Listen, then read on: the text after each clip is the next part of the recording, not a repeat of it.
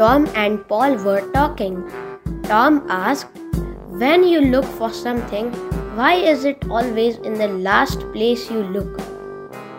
Paul replied, Because when you find it, you stop looking.